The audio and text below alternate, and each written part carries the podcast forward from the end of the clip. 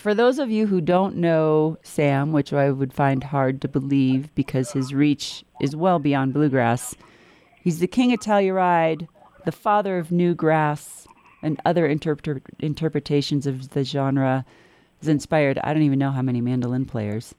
So I'm, I've always wondered. I've heard musings over my years being involved with bluegrass. How, where did the whole awesome roar festival come from in the first place? Well, I mean, I was very fortunate growing up, you know, in, around the East. That uh, in 1965, I first well, I was reading Sing Out magazine, the folk magazine, and there was an ad for the Roanoke Bluegrass Festival uh, held in Fincastle, Virginia, outside Roanoke. And um, so I was 13, and my parents let me go. And I little did I know that going to that festival would change my life. And and uh, here I am at this age, still playing festivals for a living. Now, I mean, you know, as a kid, I never dreamed I'd be doing that for a living. I just, it was just to go to a festival and hear so many of your favorite performers all in one day or throughout a whole weekend. And uh, so the the idea of festivals um, really, you know, took on with bluegrass and um, multi-day events, and and so it got to where when the, the first time I go to Telluride in 1975 it was uh, our, our band New Grass Revival. We we knew we had met some people that we were going to be friends with, and that and that I don't know. It seemed it seemed as if the wide open spaces of Colorado lended themselves to wide open, you know, attitudes with the audience that was ready to hear anything, and not just you know traditional bluegrass or or you know not just any one type. That that the whole state was wide open for us and that's how it's always felt ever since then. And and have you attended? So coming up this year, it's the 45th Telluride Festival. Have you actually been to every uh-huh. single one since then?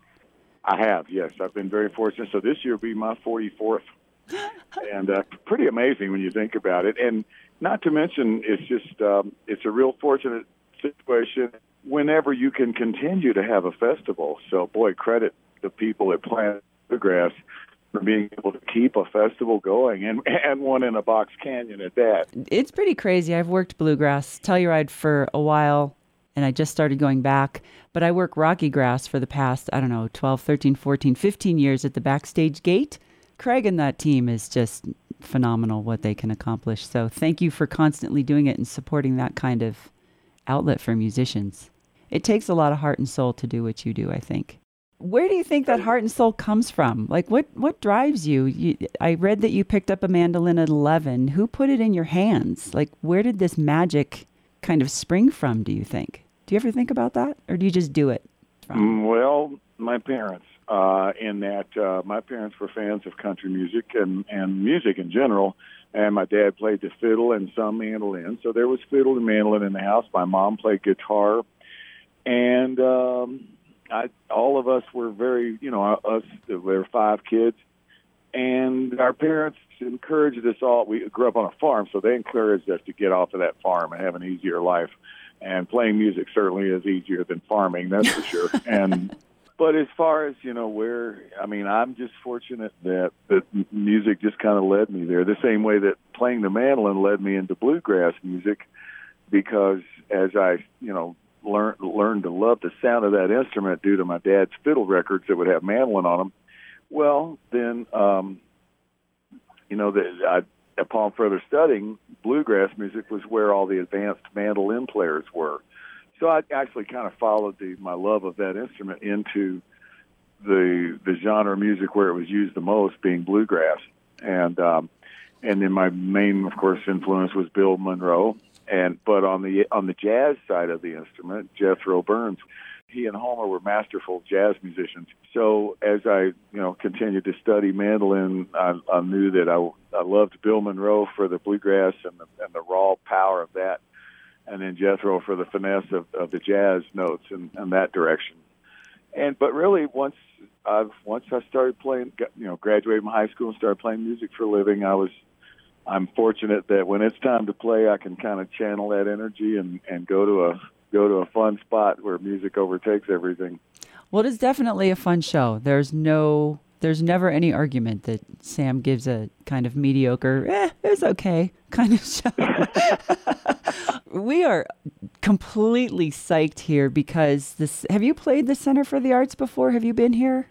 Uh, no, no, and it's been years since we were in, even to play in Crested Butte. So, uh, and I'm trying to remember. It was kind of a big horse corral, giant Quonset hut we played us and David Grisman's band and us and and Bela Bela was Fleck was there and so okay. but it's been it's been quite a while so yeah this is going to be fun for us to be all enclosed nice nice theater off we go it's going to be great oh yeah and it only has 215 seats and I've seen okay. you at numerous festivals and I love it and I I'm fortunate to have access to the pit but there's nothing more intimate than this small awesome little place when it's packed and seeing you that close is going to be just an, an amazing joy for us and you know we'll see it's fun it's fun for us too it's fun for us too because we we can you know obviously we can see you well and we can hear each other really well on stage you know in the in the in the